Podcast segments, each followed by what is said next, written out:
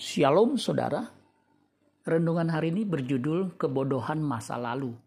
1 Petrus 1 ayat 14. Hiduplah sebagai anak-anak yang taat dan jangan turuti hawa nafsu yang menguasai kamu pada waktu kebodohanmu. Terjemahan Indonesian Modern Bible 1 Petrus 1 ayat 14 dikatakan, Hiduplah sebagai anak-anak yang taat dan janganlah menuruti segala keinginan dan kebodohanmu masa lalu. Baru-baru ini kita dihebohkan dengan beredarnya berita seorang artis yang cukup terkenal kena jerat kasus video porno. Beredarnya video dirinya dan pria yang bukan suaminya membuat dirinya kena kasus hukum. Ternyata peristiwa yang terjadi di video itu adalah peristiwa lama tahun 2017. Artinya peristiwa itu terjadi sudah tiga tahun lalu. Karena kelalaiannya, maka video beredar di media sosial.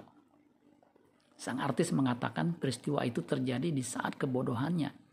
Ia tidak menyangka akan seburuk ini.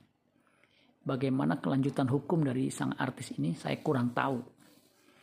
Orang percaya juga pernah melakukan kebodohan di masa lalu sebelum ia mengenal Allah.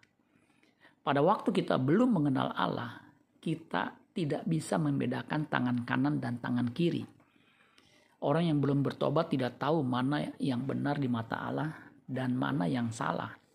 Yunus 4 ayat 11 dikatakan, Bagaimana tidak aku akan sayang kepada Niniwe, kota yang besar itu, yang berpenduduk lebih dari 120 ribu orang, yang semuanya tidak tahu membedakan tangan kanan dari tangan kiri dengan ternaknya yang banyak.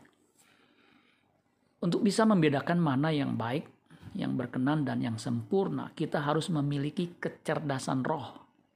Untuk bisa memiliki kecerdasan roh, kita harus belajar kebenaran firman Tuhan.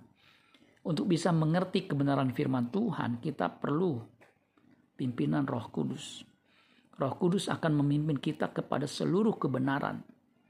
Setiap kita punya masa lalu yang buruk, tetapi janganlah lagi hidup dalam kebodohan masa lalu. Amin buat firman Tuhan. Tuhan Yesus memberkati. Sola Gracia.